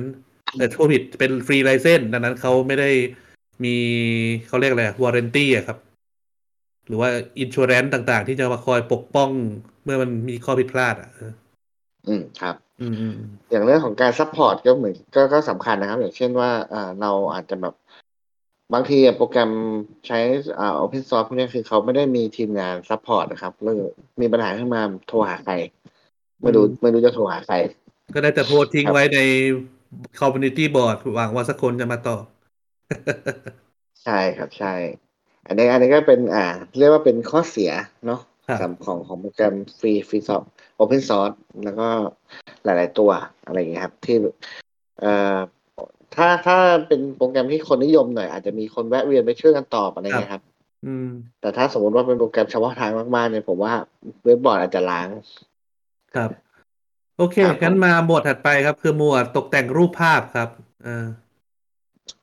อ่าตกแต่งรูปภาพตรงเนี้ยผมอ่ามองไม่ได้มองถึงอ่ารูปภาพแต่แต่ ผมดูไปถึงเรื่องของการรีทัชนะครับ ครับ เน้นเน้นรีทัชเป็นหลัก เพราะว่าถ้าตกแต่งรูปภาพอย่างเช่นแบบว่า แก้ตาแดง อ่าจะขอบภาพจะอันนู่นนิดๆหน่อยๆอะผมว่าโปรแกรมมีเยอะแยะครับ แต่ว่าครับอืมถ้าเป็นในมืในอถือลักษณะของในมือถือก็มีแอปง่าย ๆ ให้ใช้หลายแบบตัวโดยไม่ต้องถึงขั้นใช้ซอฟต์แวร์บน PC ก็ได้เออใช่ครับ แต่อันนี้ก็คือมองถึงเรื่องของการ retouch เป็นหลักอะไรอย่างเงี้ยครับ ก็ ตัวแรกอันนี้รู้จักกันดีครับคือ GIMP ครับ อ่าอืม GNU Image Manipulator นะครับ ตัวนี้ก็อืมผมมีทั้งเรื่องที่ดีและไม่ดีกับมันนะครับอืมก็คือ ก็คือเป็นตัวอ่าเขาเรียกว่าฟังก์ชัน feature เนี่ย ครบครับ จัดมาครบ ครบทุกอย่างจริงๆ เท่าที่ใช้มาเนี่ยผมจะบอกเลยว่าผมยังใช้ไม่ถึงห้าสิบเปอร์เซ็นในสิ่งที่มันทำได้เลยอืม ครับ แต่ข้อเสียของมันก็คือ งง interface งงอืมเห็นด้วยครับใช้แล้วงงแล้วแล้วเครื่องมือบางอย่างเนี่ย คือมันเขาเรียกอะไรสเต็ปการทำงานมันเยอะเกินไป เวลาที่แบบผมอยากจะลากตรงเนี้ย แล้วจะลากตรงจะ select ตรงนี้จะลากนี้ทำไมผมต้องมาคลิกไอ้ตรงนี้ก่อนวะเออทำไมผมลากเลยไม่ได้ หรืออะไรอย่างเงี้ย มันจะมีไอแบบ อ่า UI ลักษณะที่แบบงงๆเนี้ยเยอะอยู่ ครับอะไรเงี้ยครับอ่าก็เลยผใช้มยากประสบการณ์ส่วนตัวผมกับ GIMP นะ ที่แบบว่าทำไมผมถึงใช้มันต้องใช้อะ คือคือเวลาเราเลือกซอฟต์แวร์มาใช้เนี่ยมันต้องมีงานมาก่อน ที่แบบว่าเราจะทำงานเนี่ยเราต้องการหา freeware หรือว่า Open Source สักตัวมาทำซึ่ง GIMP สิ่งที่ผมใช้งานมันก็คือผมพยายามจะเอามันมาสร้างภาพ GIF Animation ครับอืมครับนึกออกผมพยายามจะทำอย่างนั้น แล้วก็งง แล้วผมเออ ผมก็ เออโอเค เพราะผมเคยใช้ Photoshop ไง ซึ่งเป็นโปรแกรมยอดนิยมสำหรับเอามาใช้ตกแต่งรูปหรือว่ามา retouch รูปอยู่แล้ว คือ Photoshop เนี่ยนะครับครับอ่าผมครับเคยใช้ Photoshop แล้ว Photoshop ทำ GIF เนี่ยไม่ยากเลย เอออืมคุณแค่ใช่ create create ร้อย layer จากนั้นก็ export มันจบ เออ ตั้งเวลาอะไรได้ด้วย ผมก็เลยลองใช้ feature นั้นบน GIMP ซึ่งผลปรากฏว่า ยากชิบหาย มันอะไรไม่รู้อะมันมันต้องมันละมันต้องมาเจ็บตรงนี้ต้องมา create layer ต้องโอ้โหผมโอ้โห เออ คือผมอะเคยเคยอ่าเรื่องคล้ายๆคุณปักเลยของผมเดี๋ยวผมจะสร้างอ่าดอกตัวหนังสือดอก Shadow ครับคุณปักครับซึ่ง Photoshop เนี่ยมันจะมีอ่า layer effect อ่าก็ใช่คือเรา DFX สามารถเลือกเลือกดอก Shadow จาก layer ได้เลยอืมจบคลิกเดียว พอผมมาทำบนกินบ้าง อ๋อ ผมต้อง copy layer มาสองอันนะ แล้วผมก็ต้องทำอันหนึ่งเนี่ย ให้มัน opacity แล้วทำเบลอให้มัน แล้วก็ไปซ้อนไว้ข้างล่าง คือแบบ ประเด็นครับคือประเด็นของผมคือ แล้วกูจะทำดอกชาโดให้มันเท่าเดิมหรือยังไงอืมอะไรอย่างเงี้ยก็คือกิมเออกิมมันต้องกิมมันกิมมันเก่ง แต่ว่ามันบางทีเรื่องง่าย ๆ อะ มันทำให้ยาก เออ ใช่ครับ ใช่อืมอันนี้พูดแล้วถูกที่สุดเลยเอออ่า คุณเบนซ์ลิสต์อีกตัวหนึ่งมาชื่อเดียวกันเลยครับ คือ PhotoGIMP มันคืออะไรครับอ่านี่แหละครับ มันเป็นมันมันเป็นแก้ตัวแก้ pain point ของผม อ๋อ โอเค ก็คือมันเป็น GIMP เวอร์ชั่นที่มีคนปรับอินเทอร์เฟซให้เป็นแบบ Photoshop ครับ อ๋อครับ ครับ เมนูทุกอย่าง short key อะไรเออเหมือน Photoshop เลย อะไรอย่างนี้ครับ แล้วผมก็เลยใช้ตัวเนี้ย แบบถูๆไถๆมาได้อาจจะคือเรียกว่า เออผมก็ยอมรับเหมือนกันนะ ว่าว่า community เขาอะค่อนข้างบ้าพลังอยู่เหมือนกัน เพราะว่ามันมันมีฟีเจอร์หนึ่งใน Adobe CC ตัวใหม่ เขาเรียกว่า Content Aware Fill อ่า Remove ก็คือการ remove object แล้วดูดูดูจากบริบทรอบข้างของ background ครับว่ามันเป็นอะไร มันเป็นท้องฟ้าหรือมันเป็นพื้นหญ้า แล้วมันก็จะ remove โดยเอาอ่าสิ่งที่อยู่รอบๆเนี่ยมาเติมมาเติมภาพที่เรา remove ทิ้งไว้ครับซึ่งซึ่งบน Photoshop มันเนียนมากนะครับ สมมติว่าเราจะลบคนที่อยู่ในฉากอะไรเงี้ยครับ หรือว่าลบสายอืมสายไฟฟ้าอะไรเงี้ย มันลบได้อะไรเงี้ยครับ ผมก็แล้วแล้วผมก็ติดติดฟังก์ชันนี้มากเลยอะไรเงี้ยชื่อที่ชื่อว่า Content Aware ครับ ครับ คราวนี้ผมก็เลย ไปหาดูว่ากิมเนี่ยมันมีไหมอืมอืม ปรากฏว่าเออก็ Photo GIMP นะครับ ก็คือมีปลั๊กอินตัวนี้ติดตั้งมาให้ด้วยครับผมก็ลองใช้งานดู เออเฮ้ยใช้ดีเนียนกับ Photoshop อีกอืมอืมอืมผมก็เลย ผมก็เลยโอเค ใช้ Photo GIMP มาแบบสำหรับพวกงานพวกอ่ารีทัชรูปภาพหรืออะไรเงี้ยครับ ครับ ก็ใช้ใช้ทั้ง Graphic Designer แล้วก็ใช้ทั้ง Photo GIMP ครับผม ครับผม ก็เดี๋ยวอาจจะต้องทำเวลานิดนึงนะ เพราะว่าเราเด็กหลายกลุ่มเลยเอ่อ คุณตักให้กันบ้านผมมาซะเยอะเลย ก็คงคงเกินชั่วโมงนึงแหละ แต่เราก็พยายามจะให้เกินไปไม่มากนักนะครับ อย่างอย่างมากก็ชั่วโมงครับครึ่งไม่เกินนั้นโอเคอะหมวดต่อไปครับผมคือแอนิเมชันครับเราใช้เอ่อทำแอแอนินิเมเมชัชันนเอาเอาโปรแกรมคอมเมอร์เชียลดังๆครับก่อนครับ คืออะไรครับโปรแกรมคอมเมอร์เชียลดังๆ ก็มายาครับคุณปักมายาเนาะแล้วครับของแล้วก็ Adobe3ds Adobe มี Max Adobe มีไหมไม่ครับมีครับ ไม่มีครับ แล้ว Adobe Adobe Premiere นี่ใช้ทำอะไรครับ Premiere เนี่ยพี่เมียอ่า เอาไว้ทำตัดต่อวิดีโอครับ อ๋อ อ๋อ ไม่ใช่ทำแอนิเมชันเนาะอ๋อโอเคโอเค ไม่ใช่ครับผมเข้าใจอ่าอ๋อแอนิเมชันจะมีตัวนี้ครับ After Effects อ๋อ ครับครับครับอืมอ่า ใช่ทำแอนิเมชันคือ After Effects ตัวนี้ที่ที่ของเป็นค่าย Adobe นะครับอ่าเมื่อกี้ผมพูดผิดไอ้มายากับ 2ds max เนี่ยคือโปรแกรมที่เอาไว้ทำ 3D เป็นหลัก แต่ว่ามันก็ทำแอนิเมชัน 3D แอนิเมชันนะครับทำได้ด้วยเหมือนกัน อืมอืมครับผมคราวนี้คืออ่าแต่ถ้าถ้าเป็น After Effects เนี่ยคือ อ่า มันจะ cover เรื่อง 2D animation เข้าไปด้วย อืมอืมครับผม ก็ครับเอ่อใช้ได้กันใช้ได้ทั้งหมด แต่ว่าอ่าตัวเนี้ยผมเอาตัวที่ผมว่าเวิร์กที่สุดแล้วในในวงการ Open Source เนี่ยครับ คือ Blender ครับ อืม ตัวนี้ผมว่าดังดัง แล้วก็อ่าในวงการ 3D animation หรือ 2- อ่าวงการ animation เนี่ย มีคนใช้งานจริงจัง ระดับใช้งาน commercial ครับ จริงจังเลย Blender ตัวเนี้ยก็คือเอ่ออันนี้ก็จะจะเสริมนิดนึงก็คือว่าซอฟต์แวร์ตัวไหนที่ได้รับความนิยมจริง ๆ นะครับ คือเขาจะมีฟ u n เดชันมีมีองค์กรดูแล ซึ่งองค์กรเนี่ยอืมคือเขาจะมีเงินบริจาคหรือว่าอะไรเงี้ย แล้วเขาก็เอาเงินเนี่ยมาจ้างนักพัฒนา เพื่อพัฒนาฟังก์ชันโดยเป็นประจำให้ ซึ่งเอ่อตัวของ Blender เนี่ย ผมเข้าใจไม่น่าจะเกิดจากเอ่อพวกเอ่ออุตสาหกรรมภาพยนตร์นะครับครับเขาเอาเอาเงินมาบริจาคให้ฟ u n เดชันนี้นะครับก็ก็ก็เลยเป็นซอฟต์แวร์เลยก็เลยมีการอัปเดตค่อนข้างบ่อย ครับ เพราะว่าเขาได้อ่า เขาได้ประโยชน์นะครับในจากการพัฒนาเครื่องมือตัวเนี้ยอืมแล้วผมเข้าไปดูในเว็บไซต์เขาละเหมือนกับเป็นเป็นซอฟต์แวร์ตัวหนึ่งที่แบบว่าฟรีและ open source แล้วก็ตลอดกาลเลยครับ แบบว่าไม่ใช่มีครับใช่ไม่มีแบ่งเวอร์ชันไม่มีอะไรเลยประมาณว่า ให้คุณได้ใช่ครับใช้แบบก็เต็มที่ไปเลยเออใช่แล้วในวงการการศึกษา มันก็อ่าและนักนักทำแอนิเมชันหลายคนนะครับ ก็ มาจับตัวเนี้ยเป็นหลักแล้วหลังๆนะครับ เพราะว่าอืมครับมันเข้าถึงง่ายนะครับ มันมันไม่โดนลิขสิทธิ์อะไรเงี้ยครับ อันนี้น่าอีกตัวหนึ่งเลยแล้วกันครับ ก็คือ Synfig ครับ Synfig เนี่ยน่าจะเป็นอ่าเป็นลักษณะของตัว 2D animation ครับ Synfigอืม อ่าแล้วใช้ทำพวกอนิเมะอะไรเงี้ยครับ ถ้าถ้าอย่างที่แบบว่า ถ้าที่ผมดูนะครับ Synfig อ๋อ ก็จะง่ายขึ้นง่ายขึ้นขึ้นมาหน่อย อะไรอย่างนี้ ครับก็อ่าทั้งตัวเนี้ยผมจับเคยจับแค่ Blender ซึ่งถ้าถามว่า Blender ทำอะไรได้บ้าง โอ้โห พูดกันก็ไม่จบหรอกครับ เพราะว่า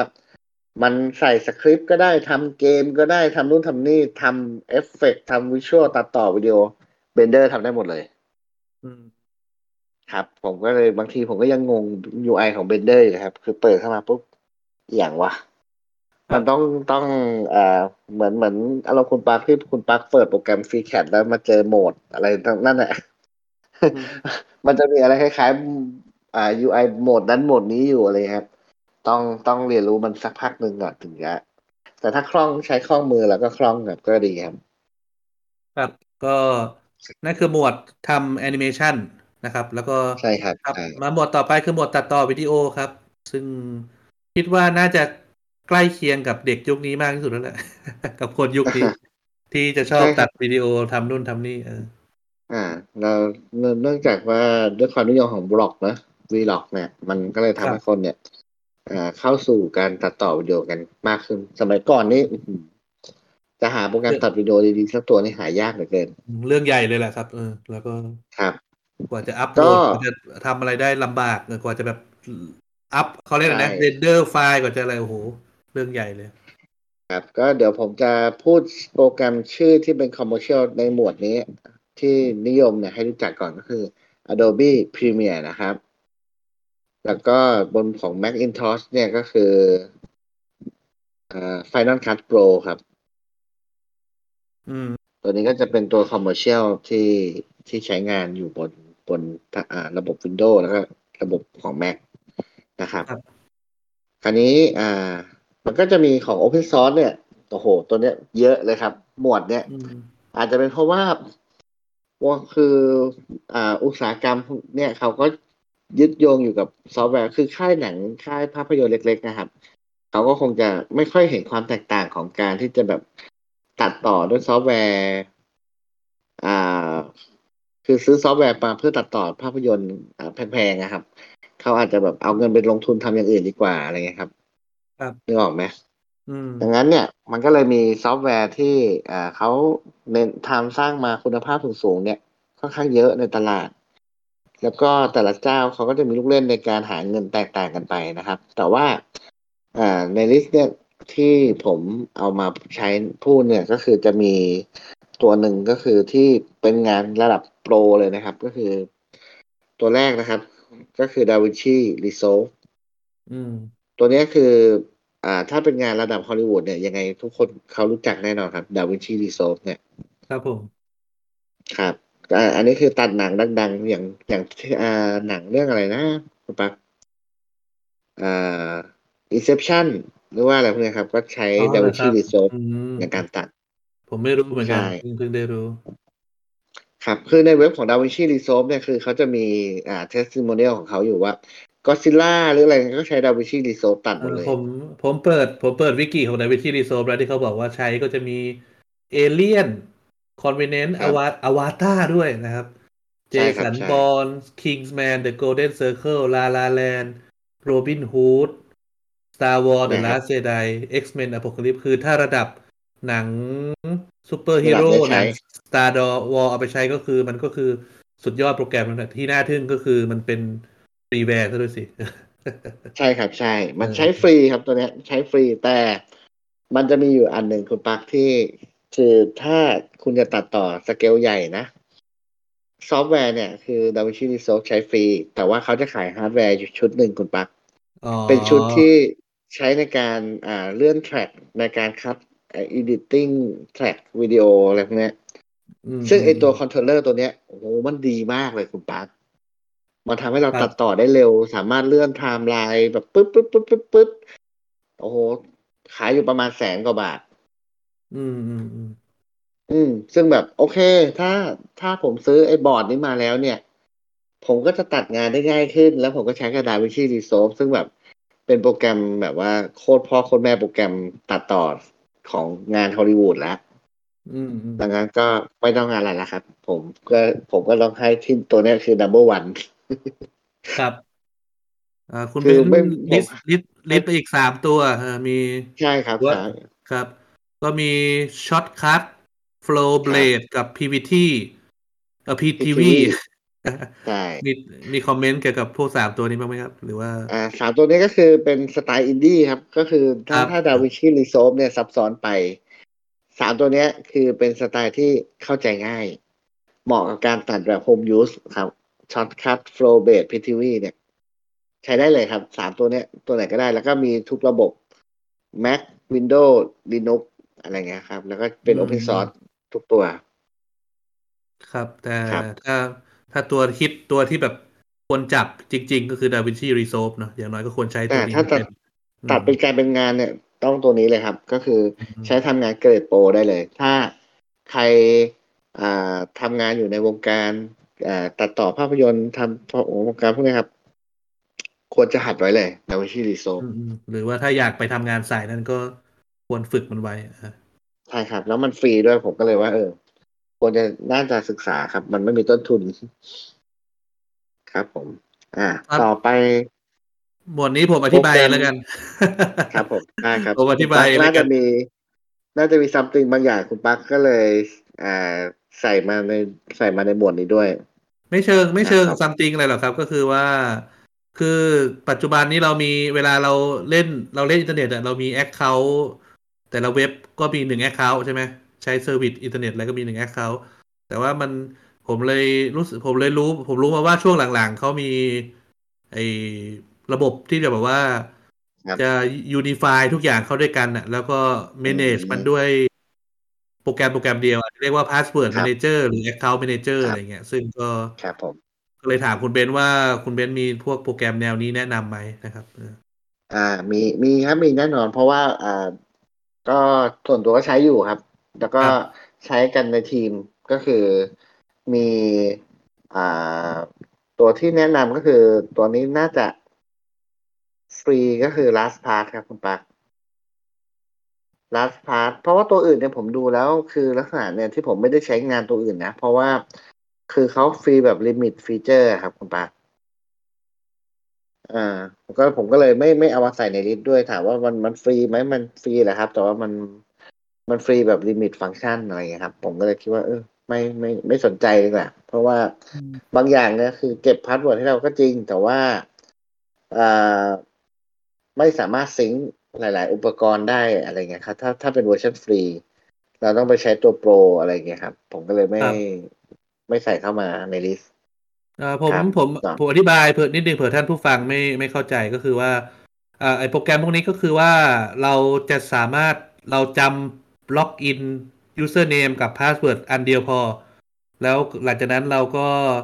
เราก็ไปกรอกข้อมูลของเว็บต่างๆ ที่เราอยากให้โปรแกรมตัวนี้มันจัดการจะเป็น Facebook Gmail Twitter TikTok หรือว่า Account ของเว็บไซต์อื่นๆก็กรอกเข้าไปในโปรแกรมนี้แล้วเราแค่ login เข้าโปรแกรมนี้ครั้งเดียว จากนั้นเราก็สามารถ login เข้า service อื่น ๆ ได้หมดเลยนะครับ ครับ เดี๋ยวผมขออธิบายการทำงานของโปรแกรมตัวนี้นิดนึงก็คือว่าเอ่อ ซอฟต์แวร์ตัวเนี้ยคือเขาเอ่อเวลาทำงานจริง ๆ เนี่ยเขาปกติเนี่ยเขาจะไปจะไปใส่ password ให้เราเนี่ย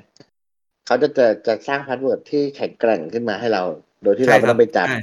ใช่อ่าอันนี้อันนี้คือข้อดีของ Password Manager นะครับ ปกติถ้าเราจะตั้งเนี่ยเราก็จะตั้งแบบง่องแง่งง่องแง่งหน่อยเพราะกลัวเราลืมอะไรเงี้ย อ่า แต่ถ้าเราใช้ตัวเนี้ยคือ ไม่ต้องห่วงเลย มันจัดเต็มให้เราเลย สองร้อยห้าสิบหกตัวมันใส่ไปเลย แล้วแต่ว่ามันจะจำไว้ว่าเว็บไหนเว็บไหนใช้อยู่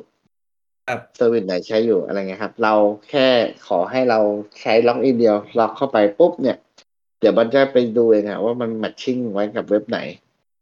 อ่า สมมุติเราจะเข้า Gmail มันก็จะอ่าไปดูว่าอ๋อ Gmail ใช้ password รหัสที่มัน gen generate ไว้ตัวนี้นะอ่าแล้วมันก็จะเข้า เราก็จะ access ได้เลย ครับอะไรอย่างนี้ วิธีการทำงานก็คือเราจะมันจะมีปลั๊กอินที่ทำงานในเบราว์เซอร์เนาะก็คืออ่าเรากรอกช่องเข้าไปเนี่ยไอตัวปลั๊กอินเนี่ยมันก็จะไปหารหัสผ่านที่ถูกต้องที่อ่าสมมติเรากรอกใน Gmail อ่าตัวเนี้ยมันก็จะไปหยิบรหัสเนี่ยมาใส่แทนแทนสิ่งที่เรากรอก แล้วก็เราก็จะเข้าระบบได้อะไรอย่างเงี้ยครับ ครับ วิธีการทำงานมันก็จะไปทำงานแบบนี้อืม ก็อ่าเท่าที่มองนะผมใช้อยู่ตัวเดียวครับ ก็คืออ่ามี LastPass อ๋ออ๋ออีกตัวหนึงคือ Bitwarden ครับ Bitwarden นี่ก็เป็น Open Source ก็คือ อ่าใช้ได้ใช้งาน Open Source ได้แต่ว่า UI ของ Bitwarden เนี่ยค่อนข้างจะงงพอสมควรครับ ก็ก็ผมก็เลยใช้คือแต่ผมว่าใช้ LastPass คือเป็นประจำผมยังครับไม่ผมยังไม่ได้ลงมาถึงเดี๋ยวผมยังไม่ได้ใช้อะไรพวกนี้นะครับ ก็ยังใช้แค่ save login ไว้บนเบราว์เซอร์ อยู่เฉยอ่าใช่ใช่ผมก็เลยใส่เบราว์เซอร์เข้าไปด้วยคือ Firefox กับ Chrome ก็คือมันก็จะมีแบบอ่าเป็น Simple Password Manager เนาะก็คือๆครับครับอ่าเราใส่อะไรไว้มันก็จะจำจำจำเป็นเว็บเอาไว้ พอเราเข้านั้นอีกทีหนึ่งมันก็จะเติมข้อมูลให้เราแล้วอะไรเงี้ย แต่ Firefox รู้สึกว่า version update สักน่าจะช่วงตั้งแต่ต้นปีแล้วครับ ที่แบบว่ามันมันเริ่มจะ offer ว่า จะให้เรา generate password ให้คุณไหม อ่าอ่าใช่ใช่ขแต่องโคผมยังก็เหมือนกัน ผมยังไม่ค่อยเชื่อใจเท่าไหร่เลย อย่าเพิ่งเดี๋ยวเดี๋ยวกูเดี๋ยวกูทำเอง ตั้งตั้งเองหน่อยใช่ไหมเออเดี๋ยว generate ขึ้นมาแล้วอยู่ดีๆ มัน up update ไปรอบหนึ่งแล้วทุกอย่างหายหมดอย่างเงี้ยเออซึ่ง Firefox เป็นก็บ่อยอืมก็คือเอ่อ LastPass เนี่ยก็คือผมว่าน่าจะเป็นตัวที่ สมบูรณ์ที่สุดนะครับ ในในเรื่องของฟังก์ชันอืมความปลอดภัยอะไรต่างๆ แล้วก็มี feature ฟรีให้ใช้งานเยอะครับสามารถ sync ข้ามอุปกรณ์ได้ แต่ว่าก็มี version pro เหมือนกันนะครับ อืมอืมอืมครับ แต่ว่าใช้ใช้งาน personal use ผมว่าเพียงพอ ครับ ครับผม ก็ใครสนใจก็ไปลองดูได้นะครับ Last Pass นะครับสำหรับครับจัดการ Internet Account นะครับอ่า อันต่อไป อันนี้เป็นงานโดยตรงของผมเลย ซึ่งดังนั้นผมก็เลยถามความคิดเห็นคุณเบนซ์ไปด้วย ก็คือเป็นพวกโปรแกรมเอาไว้จัดการพวก scientific data กับพวก หรือว่า data ข้อมูลมากใหญ่ๆๆพวก big big data ทั้งหลายนะครับเออคุณเบนซ์ครับเอองั้นผมแนะนำพวกเออ commercial software ก่อนละกัน commercial software ที่เล่นพวกนี้เยอะ ๆ ก็คือ MATLAB นะครับอืมอืมครับผมก็คือ MATLAB อีกตัวหนึ่งก็คือ Maple เออสองสองครับตัวนี้แข่งแข่งกันอยู่ในตลาดนะครับ เออ ซึ่งก็แต่ละตัวครับก็ราคาแพงคูชีอืมอะอัคุนณนี้เบนมี freeware มาแนะนำไหมอ่าคือของผมเนี่ยอาจจะอาจจะไม่ตรงกับสิ่งที่ของของคุณปักเท่าไหร่ เพราะว่าอ่าลักษณะของ MATLAB เนี่ย มันมันจะมีตัวหนึ่งที่เป็นเวอร์ชันฟรี ก็คือ เดี๋ยวนะ เดี๋ยวนะของขอผม search แป๊บนึงนะครับคุณปักครับ จริงๆ พวก scientific data เนี่ยคือมันไม่ใช่แค่ MATLAB นะครับ มีอีกเยอะครับ แต่ที่ผมใช่ยใช่กผมยก MATLAB ขึ้นมาก็เพราะว่า เอ่อน่าจะใช้กันใช้กันบ่อยที่สุด เพราะว่ามันประเด็นหนึ่งคือมันใช้ง่ายนะครับ อืม แล้วก็มันสามารถมัน compatible ไปกับการทำเรื่องอื่นๆได้เยอะ ซึ่งแล้วราคา โอเคมันแพงแต่มันมันไม่ได้แพงแบบโอเวอร์ไปคือ คนในฐานะ individual person คนหนึงยังสามารถกัดฟันซื้อได้อะประมาณนั้นเอออืมนั่นครับนั่นคือ MATLAB นะครับเอ่อมีอ่าตัวหนึ่งครับที่ผมเคยเคยเอ่อได้ยินก็คือชื่อว่า Scilab ครับ ครับครับ ผมรู้สึกอ่าตัวมันนี้มีเป็นออนไล Open น์ Source ใช่ครับใช่ ใช่แลบผมยังไม่ได้ลองนะครับ ยังไม่ได้ลองเออแต่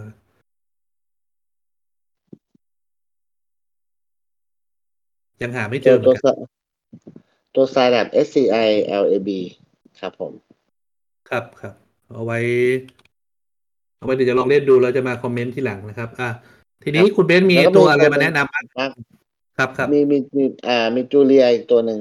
ครับผมครับผม อ่าเอออ่าตัวที่ผมเคยใช้นะอ่า มีชื่อว่านำนำ PY นำพายครับ อ่า แต่ว่าอันเนี้ยมันไม่ไม่เหมือนแมนดับแต่ว่ามันโอเค เขียนโค้ดเอาอะนะ ก็คือเป็นไลบรารีภาษา Python นะครับคุณปักเออตัว MATLAB ชื่อมัว่านก็นำนำพาย MATLAB MATLAB โดยพื้นฐานจริงๆมันก็ต้องเขียนโค้ดเอาแหละครับอืมก็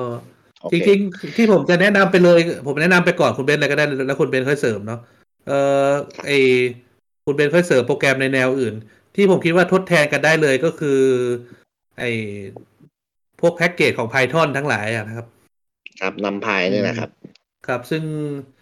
มันก็ NumPy ก็เป็นแค่หนึ่งในนั้นเนาะแต่อาจจะเป็นตัวที่ดังที่สุด แต่ว่าใช่ครับใช่แต่ว่าแล้วปัจจุบัน Python เขาเหมือน community เขาพัฒนาไอ้เจ้า Jupyter Lab ขึ้นมานะครับ ซึ่งก็เป็นทำให้แค่ install ปุ๊บ แล้วเราก็สามารถรัน Python รัน หรือว่ารัน user interface อะไรได้บน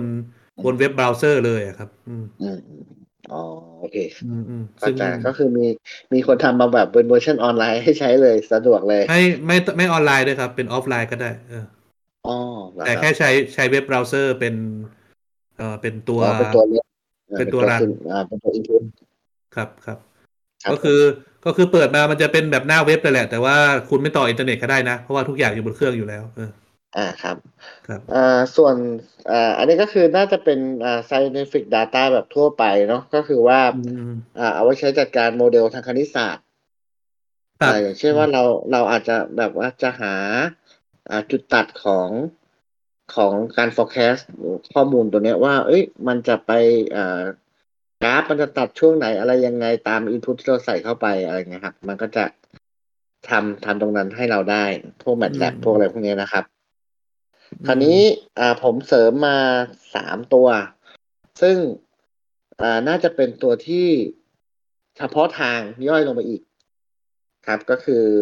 เป็นเป็นงานทางด้านอ่า data mining นะครับ ก็คือชื่อเวกาครับอ่าตัวนี้ก็คือเอาเอา data อ่าจะอ่ามันเอาไว้ใช้ทำพวก expert system นะครับ คุณปักอืมอ่าเดี๋ยวเดี๋ยวกลัวคนจะงง Data Mining คืออะไร Expert System คืออะไร ไม่ต้องตกใจนะครับ ก็คือว่าอ่าเขากำลังจะสร้างเขาจะเอาข้อมูลเนี่ย มาเขาเรียกว่ามาสรุป เอาข้อมูลเนี่ยมาสรุปครับ แล้วก็มาวิเคราะห์เวก้าเนี่ย มันจะช่วยให้เราเนี่ย อ่านข้อมูลจำนวนมากๆได้ แล้วก็สรุปออกมาเป็นเป็นข้อๆให้เราครับ ว่าข้อมูลของเราเนี่ย มันมีแนวโน้มไปยังไง คือ data mining ครับเนี่ยมันคือ data mining ก็คือกระบวนการที่เอาไว้หา pattern นะครับ หาอืมรูปแบบของข้อมูลขนาดใหญ่นะของข้อมูลใช่จำนวนมากเอออันนี้นี่ใช่คือซึ่งคำสรุปซึ่งง่ายๆเลยนะเออเออครับ คืออ่าอย่างบางทีอะคืออ่าถ้าข้อมูลมันมีอ่ามีความสัมพันธ์มีความเชื่อมโยงกันเนี่ยครับ มันจะบอกเราได้ว่าอะไร factor ไหนเชื่อมโยงกันครับนึกออกไหมครับอืมอืมอ่าอืม ซึ่งถ้าเราถ้าเรามองในในตารางข้อมูลเนี่ยปกติมันก็จะมาเป็นตารางใช่ไหมครับเราเราดูไม่ออกหรอกอ่าจนกว่าเราจะเอามันไป simulate ไปเอาไปพล็อตบนกราฟหรืออะไรเราถึงจะมองข้อมูลออกอะไรเงี้ยครับ อ่า คราวนี้พอจำนวนมากๆเข้าเนี่ย มันก็เลยจะต้องใช้ซอฟต์แวร์พวกเนี้ยช่วย ครับ ตัว Weka เนี่ยก็คือเป็นอ่าตัวยอดนิยมครับสำหรับทำ Data Mining นะครับ ครับคราวนี้อ่า หลังๆมาเนี่ย มันมีสิ่งที่มันใหญ่กว่า Data Mining แล้ว จากเหมืองก็มาสู่ Big Data ครับ ครับก็ก็คือ Hadoop ครับ Hadoop อืมตัวตัวนี้จริงๆแล้วก็คือหลักการเนี่ยมันก็คล้ายๆกับเวก้านะครับ แต่ว่าอ่าข้อมูลมันจะใหญ่กว่า สเกลใหญ่กว่า ครับ เป็นระดับพันล้าน พันล้านเรคคอร์ด หรือว่าอืมเกินเกินพันล้านขึ้นไปอะไรเงี้ยครับ ครับ ซึ่ง ถ้าเอาสับตามคำทางราชการเรา เขาบอกสามแสนเรียกว่า Big Data นี่คือถุยนะครับโอ้โหสาอ่าถ้าเขาบอกว่าข้อมูลอ่าสาธารณสุขหลุด16ล้านบัญชี แล้วเขาบอกว่านี่คือ Big Data นี่คือไม่ใช่นะครับอืมแต่แต่แต่ก็คือไม่ควรหลุดครับ ข้อมูลส่วนตัวครับทั้งนั้นเลยอะ โอเคผครัมบก็นอกเวเรื่องนิดก้านึงเวก้าเป็นอันหนึงแล้วก็ขึ้นมาอีกเลเวลหนึ่งก็คือ Hadoop ใช่ไหมครับ ใช่ครับใช่ แล้วแต่อีกตัวหนึ่งครับ ก็เป็นกำลังเป็นอยู่ในกระแสเลยสำหรับเรื่องของ AI ครับ ก็คืออืม TensorFlow ครับ ตัวนี้เป็น Python library เหมือนกัน ก็คือว่าอืมใช้ในการอ่าพวก model training ครับ ก็คือเราจะสร้างแบบจำลองขึ้นมาก่อนแล้วก็เอา Data เนี่ยมา train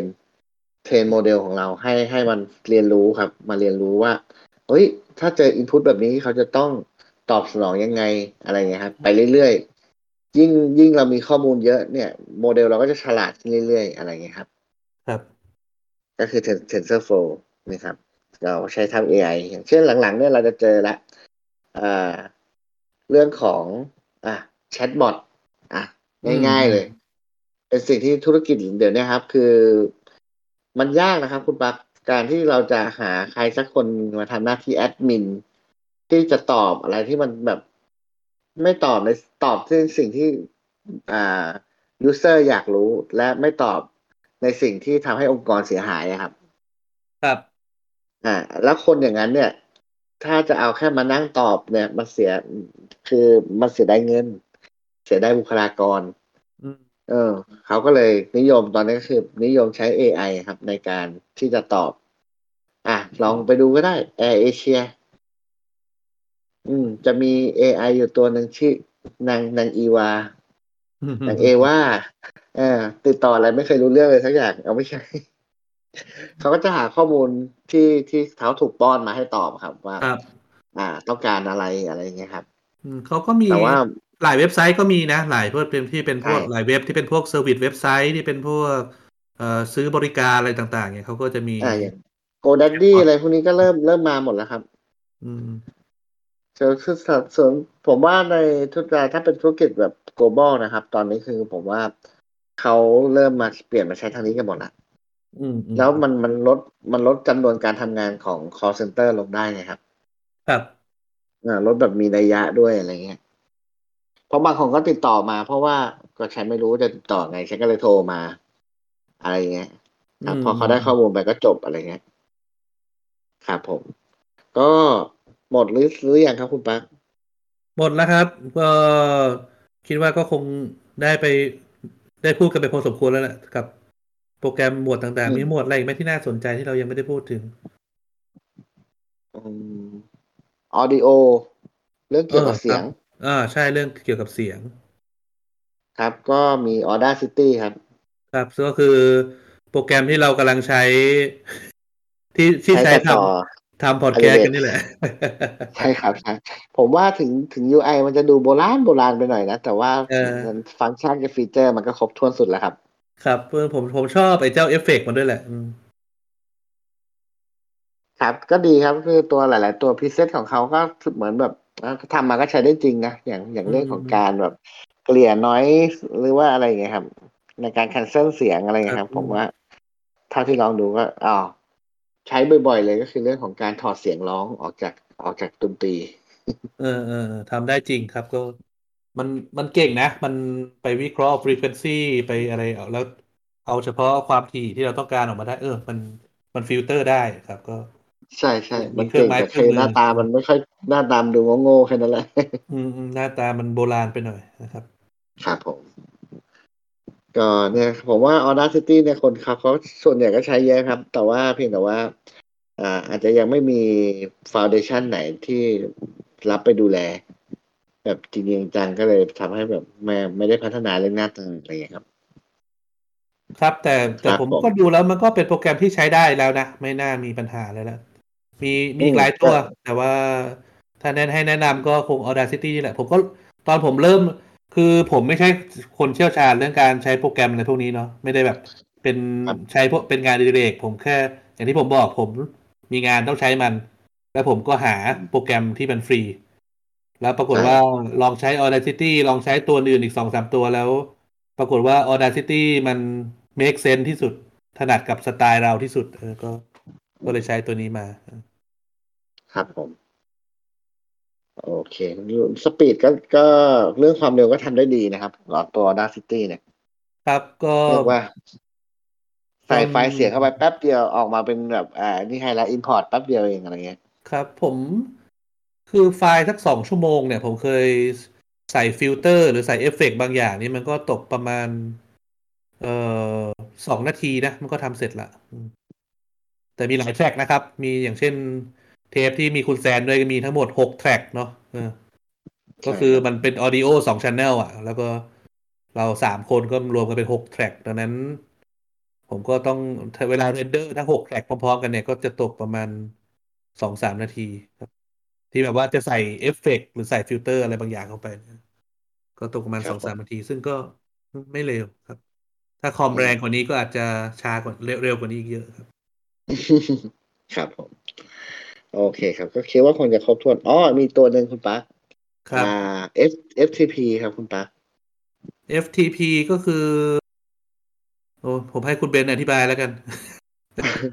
คือคือเอ่ออืมเอาจริงๆแล้วก็อาจจะมีคนใช้น้อยนะครับ แต่ว่าถ้าสมมุติว่าใครที่จะต้องการโยนไฟล์ขึ้นไปเก็บไว้บนเซิร์ฟเวอร์อะครับ ครับอืมอ่าจำเป็นต้องใช้โปรแกรม FTP นะครับ ที่จะครับช่วยในการโยนไฟล์อืมอืมครับ ผมก็จะแนะนำครับตัวณณปัจจุบันนี้ก็มีอยู่ตัวเดียวที่เร็วที่สุด แล้วก็เสถียรที่สุด แต่หน้าตาโง่ที่สุดก็คือ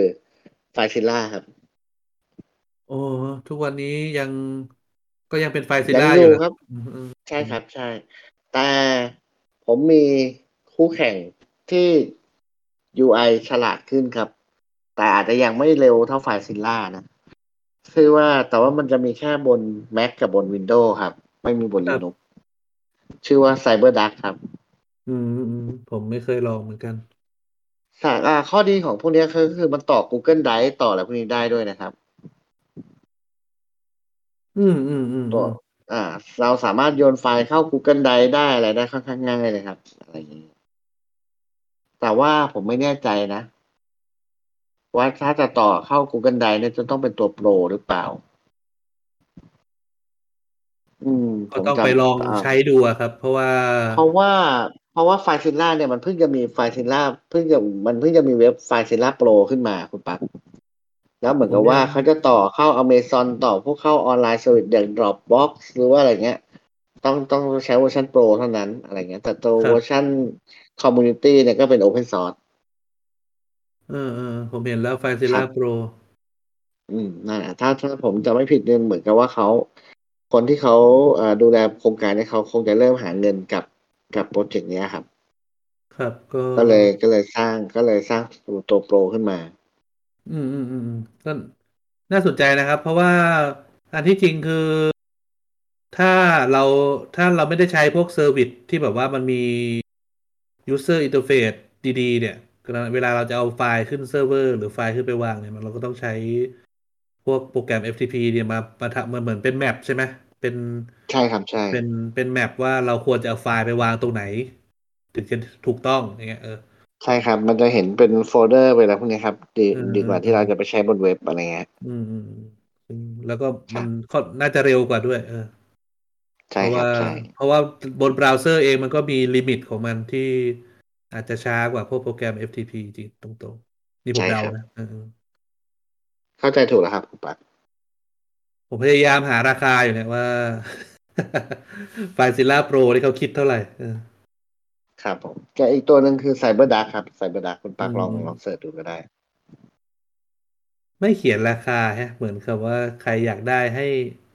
ติดต่อเขามาเองอะไรประมาณเนี้ยเออเออผมก็ยังไม่ไม่กล้าติดต่อเขาไปสักที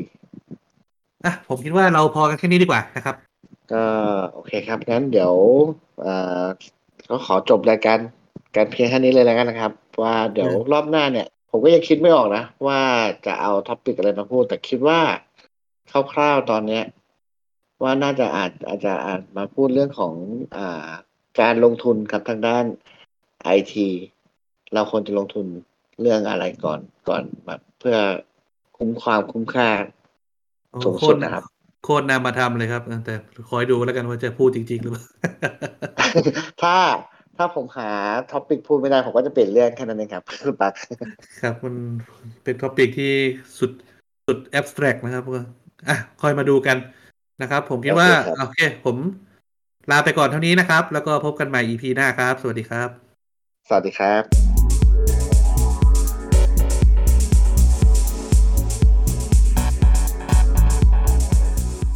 ITI Style